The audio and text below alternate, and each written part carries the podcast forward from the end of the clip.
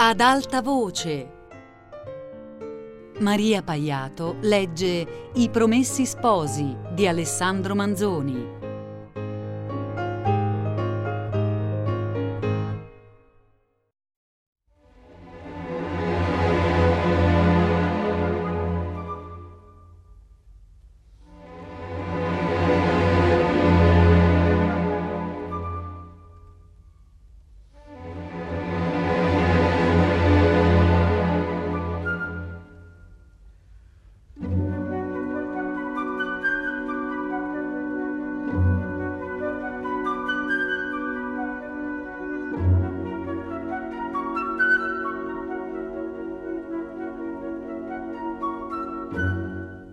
In quanto alla maniera di penetrare in città, Renzo aveva sentito, così all'ingrosso, che c'erano ordini severissimi di non lasciare entrare nessuno senza bulletta di sanità, ma che invece ci s'entrava benissimo, chi appena sapesse un po' aiutarsi e cogliere il momento. Era infatti così. E lasciando anche da parte le cause generali, per cui in quei tempi ogni ordine era poco eseguito, lasciando da parte le speciali, che rendevano così malagevole la rigorosa esecuzione di questo, Milano si trovava ormai in tale stato da non veder cosa giovasse guardarlo e da cosa. E chiunque ci venisse poteva parer piuttosto non curante della propria salute che pericoloso a quella dei cittadini. All'alba a mezzogiorno, a sera. Una campana del Duomo dava il segno di recitar certe preci assegnate dall'arcivescovo. A quel tocco rispondeva alle campane dell'altre chiese. E allora avreste veduto persone affacciarsi alle finestre a pregare in comune. Avreste sentito un bisbiglio di voci e di gemiti che spirava una tristezza mista pure di qualche conforto. Morti a quell'ora forse i due terzi dei cittadini, andati via o ammalati una buona parte del resto, ridotto quasi a nulla il concorso della gente di fuori, dei pochi che andavan per le strade, non se ne sarebbe per avventura in un lungo giro incontrato uno solo in cui non si vedesse qualcosa di strano e che dava indizio d'una funesta mutazione di cose. Si vedevano gli uomini più qualificati senza cappa né mantello, parte allora essenzialissima del vestiario civile, senza sottana i preti e anche dei religiosi in farsetto. Dismessa, insomma, ogni sorte di vestito che potesse, con gli svolazzi, toccar qualche cosa o dare, ciò che si temeva più di tutto il resto, agio agli untori. E fuor di questa cura d'andar succinti e ristretti il più che fosse possibile, negletta e trasandata ogni persona. Lunghe le barbe di quelli che usavan portarle, cresciute a quelli che prima costumavan di raderle, lunghe pure e arruffate le capigliature, non solo per quella trascuranza che nasce da un invecchiato abbattimento, ma per esser divenuti sospetti i barbieri, da che era stato preso e condannato come un tor famoso uno di loro, Gian Giacomo Mora, nome che per un pezzo conservò una celebrità municipale d'infamia e ne meriterebbe una ben più diffusa e perenne di pietà.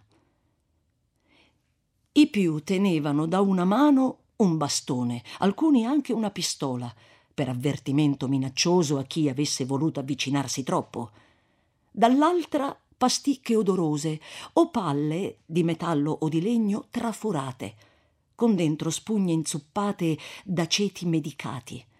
E se le andavano ogni tanto mettendo al naso o ce le tenevano di continuo portavano alcuni attaccata al collo una boccetta con dentro un po d'argento vivo, persuasi che avesse la virtù d'assorbire e di ritenere ogni esalazione pestilenziale e avevan poi cura di rinnovarlo ogni tanti giorni. I gentiluomini non solo uscivano senza il solito seguito, ma si vedevano, con una sporta in braccio, andare a comprare le cose necessarie al vitto. Gli amici, quando pur due si incontrassero per la strada, si salutavan da lontano, con cenni taciti e frettolosi. Ognuno camminando aveva molto da fare per iscansare gli schifosi e mortiferi inciampi di cui il terreno era sparso e in qualche luogo anche affatto ingombro. Ognuno cercava di stare in mezzo alla strada, per timore d'altro sudiciume o d'altro più funesto peso che potesse venir giù dalle finestre, per timore delle polveri benefiche, che si diceva esser spesso buttate da quelle su passeggeri, per timore delle muraglie che potevano essere unte.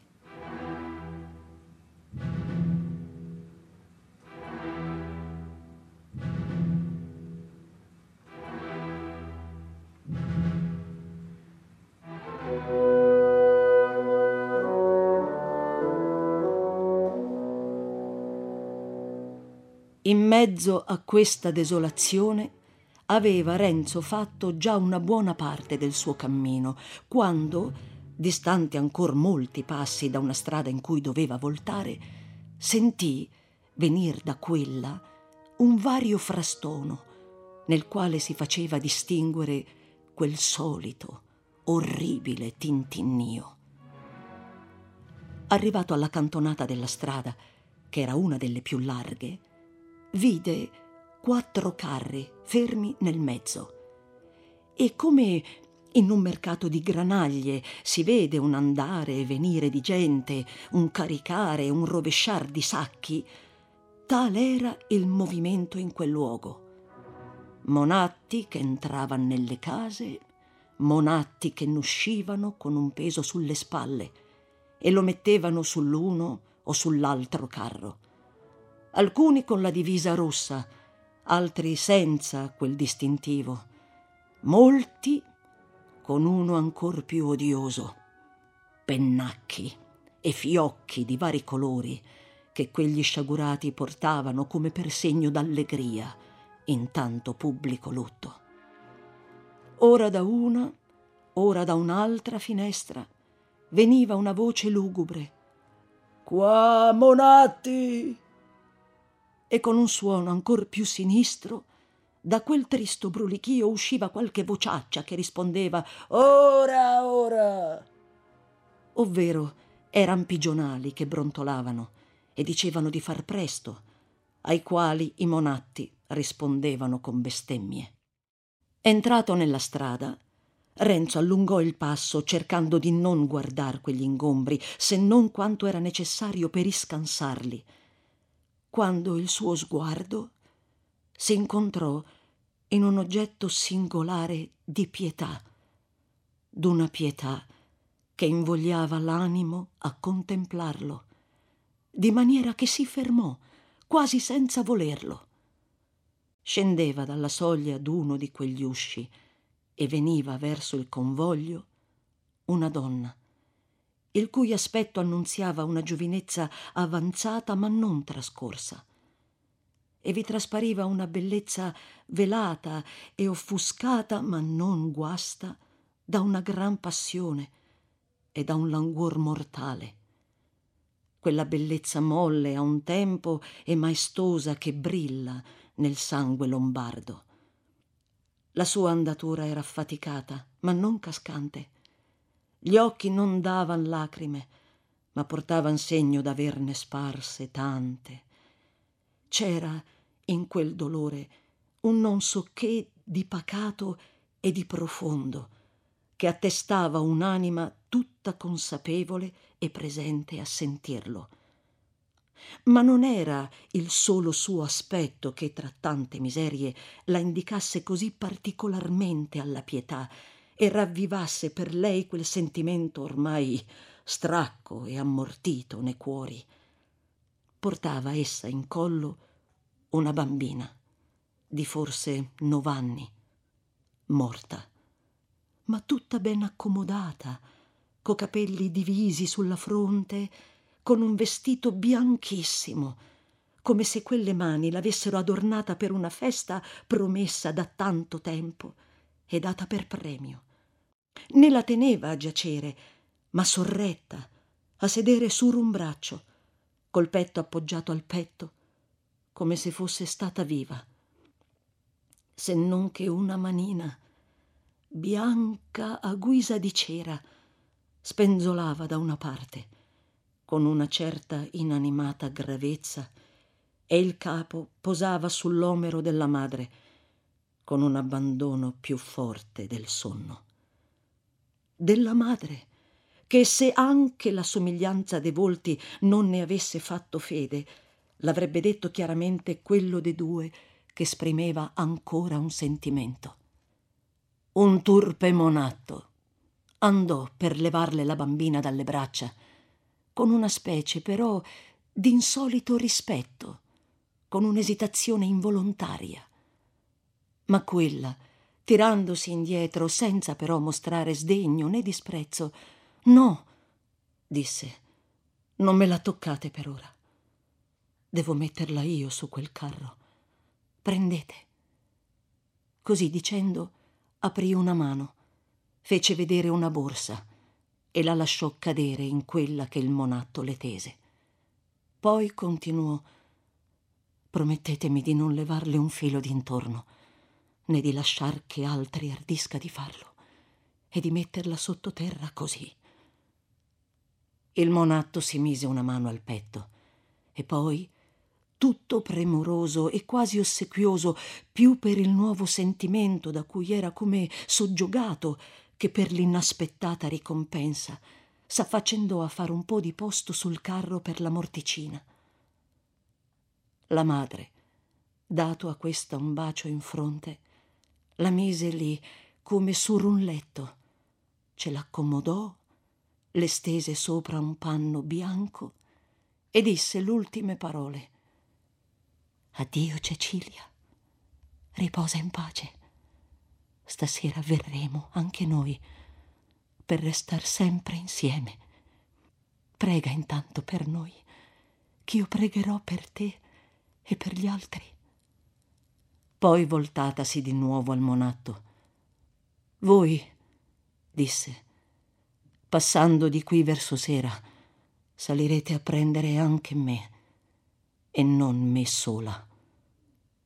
Così detto, rientrò in casa e un momento dopo s'affacciò alla finestra, tenendo in collo un'altra bambina più piccola, viva, ma coi segni della morte in volto. Stette a contemplare quelle così indegne esequie della prima, finché il carro non si mosse, finché lo poté vedere. Poi disparve. E che altro poté fare? se non posar sul letto l'unica che le rimaneva e mettersele accanto per morire insieme, come il fiore già rigoglioso sullo stelo, cade insieme col fiorellino ancora in boccia, al passar della falce che pareggia tutte l'erbe del prato. Oh Signore, esclamò Renzo, Esauditela, tiratela a voi. Lei e la sua creaturina hanno patito abbastanza, hanno patito abbastanza.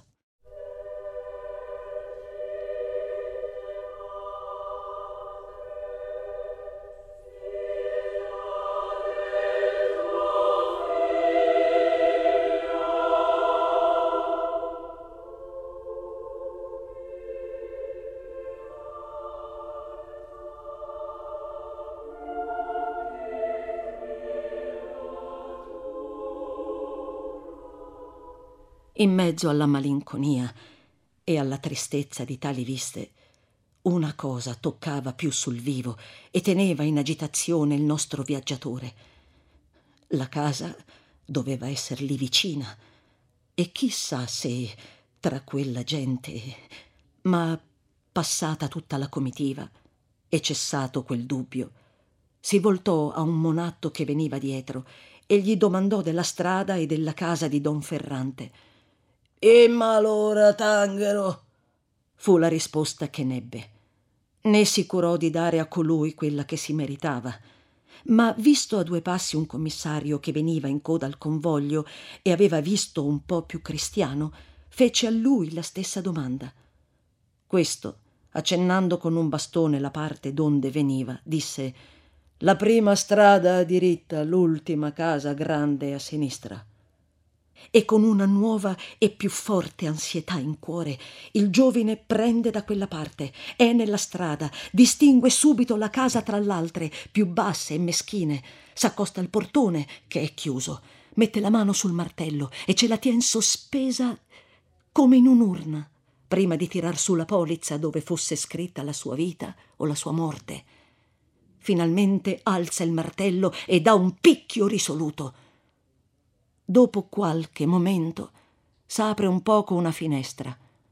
Una donna fa capolino, guardando chi era, con un viso ombroso che par che dica monatti, vagabondi, commissari, untori, diavoli. Quella signora, disse Renzo guardando in su e con voce non troppo sicura. Ci sta qui a servire una giovine di campagna che ha nome Lucia. Là non c'è più, andate, rispose quella donna, facendo atto di chiudere. Un momento, per carità, là non c'è più. Dov'è? Al lazzeretto. E di nuovo voleva chiudere. Ma un momento, per l'amor del cielo, con la peste. Già, cosa nuova, eh? Andate. Oh, povero me, aspetti! Era malata molto, quanto tempo è? Ma intanto la finestra fu chiusa davvero. Quella signora, quella signora, una parola, per carità! Per i suoi poveri morti non le chiedo niente del suo. Eh! Ma era come dire al muro. Afflitto della nuova e arrabbiato della maniera, Renzo afferrò ancora il martello e, così appoggiato alla porta, andava stringendolo e storcendolo. L'alzava per picchiar di nuovo alla disperata, poi lo teneva sospeso.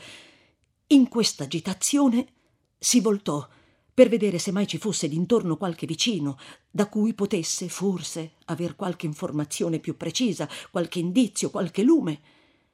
Ma la prima, l'unica persona che vide fu un'altra donna, distante forse un venti passi, la quale, con un viso che esprimeva terrore, odio, impazienza e malizia, con cert'occhi stravolti che volevano insieme guardar lui e guardar lontano, spalancando la bocca come in atto di gridare a più non posso, ma rattenendo anche il respiro, alzando due braccia scarne, allungando e ritirando due mani grinzose e piegate a guisa d'artigli, come se cercasse d'acchiappar qualcosa, si vedeva che voleva chiamar gente, in modo che qualcheduno non se n'accorgesse. Quando si incontrarono a guardarsi, colei, fattasi ancor più brutta, si riscosse come persona sorpresa. Che diamine!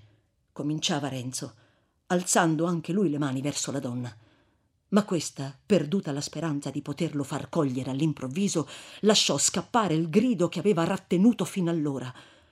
L'untore! Dagli! Dagli, dagli all'untore! Chi? Io? Oh, strega bugiarda, sta zitta! gridò Renzo e fece un salto verso di lei per impaurirla e per farla chetare. Ma s'avvide subito che aveva bisogno piuttosto di pensare ai casi suoi. Allo strillar della vecchia accorreva gente di qua e di là, non la folla che, in un caso simile, sarebbe stata tre mesi prima, ma più che abbastanza per poter fare d'un uomo solo quel che volessero. Nello stesso tempo s'aprì di nuovo la finestra e quella medesima sgarbata di prima ci s'affacciò questa volta e gridava anche lei Pigliatelo! Pigliatelo! Che deve essere uno di quei birboni che vanno in giro a unger le porte dei galantuomini! Renzo non istette lì a pensare.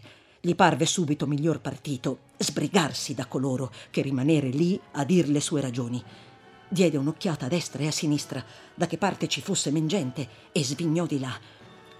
Respinse con un urtone uno che gli parava la strada. Con un gran punzone nel petto fece dare indietro otto o dieci passi un altro che gli correva incontro e via di galoppo, col pugno in aria, stretto, nocchiuto, pronto per qualunque altro gli fosse venuto tra piedi. La strada davanti era sempre libera, ma dietro le spalle sentiva il calpestio e più forti del calpestio quelle grida amare: Dagli, dagli all'untore! Non sapeva quando fossero per fermarsi, non vedeva dove si potrebbe mettere in salvo. L'ira divenne rabbia, l'angoscia si cangiò in disperazione e, perso il lume degli occhi, mise mano al suo coltellaccio, lo sfoderò, si fermò su due piedi, voltò indietro il viso più torvo e più cagnesco che avesse fatto ai suoi giorni. E col braccio teso, brandendo in aria la lama luccicante, gridò: Chi ha cuore, venga avanti, canaglia, che lungerò io davvero con questo. Ma con maraviglia e con un sentimento confuso di consolazione, vide che i suoi persecutori s'eran già fermati e stavan lì come titubanti e che seguitando a urlare facevan con le mani per aria certi cenni da spiritati, come a gente che venisse di lontano dietro a lui. Si voltò di nuovo e vide che il gran turbamento non gliel'aveva lasciato vedere un momento prima, un carro che s'avanzava anzi una fila di quei soliti carri funebri, col solito accompagnamento. E dietro, a qualche distanza, un altro mucchietto di gente che avrebbero voluto anche loro dare addosso all'untore e prenderlo in mezzo, ma eran trattenuti dall'impedimento medesimo. Vistosi così tra due fuochi, gli venne in mente che ciò che era di terrore a coloro poteva essere a lui di salvezza. Pensò che non era tempo di farlo schizzinoso Rimise il coltellaccio nel fodero, si tirò da una parte, prese la rincorsa verso i carri, passò il primo e addocchiò nel secondo un buono spazio vuoto. Prende la mira, spicca un salto e su, piantato sul piede destro, col sinistro in aria e con le braccia alzate. Bravo, bravo!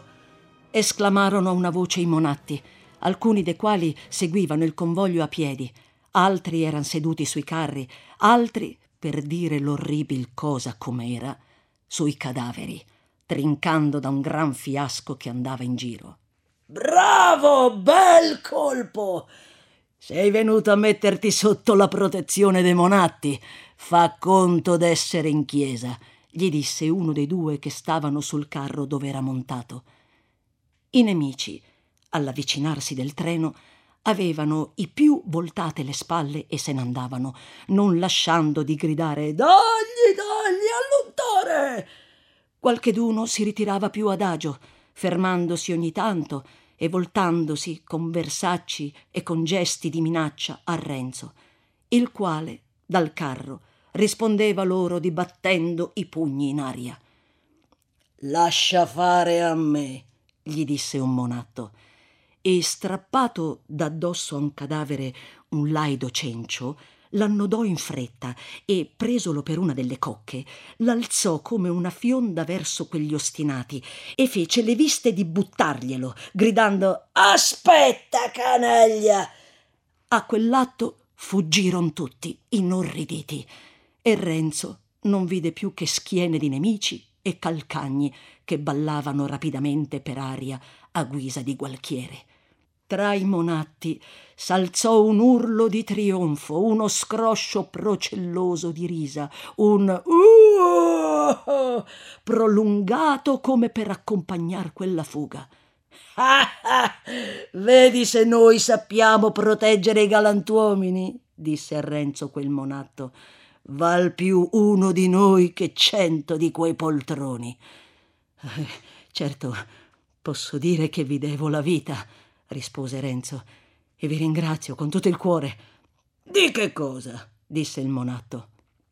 Tu lo meriti. Si vede che sei un bravo giovine.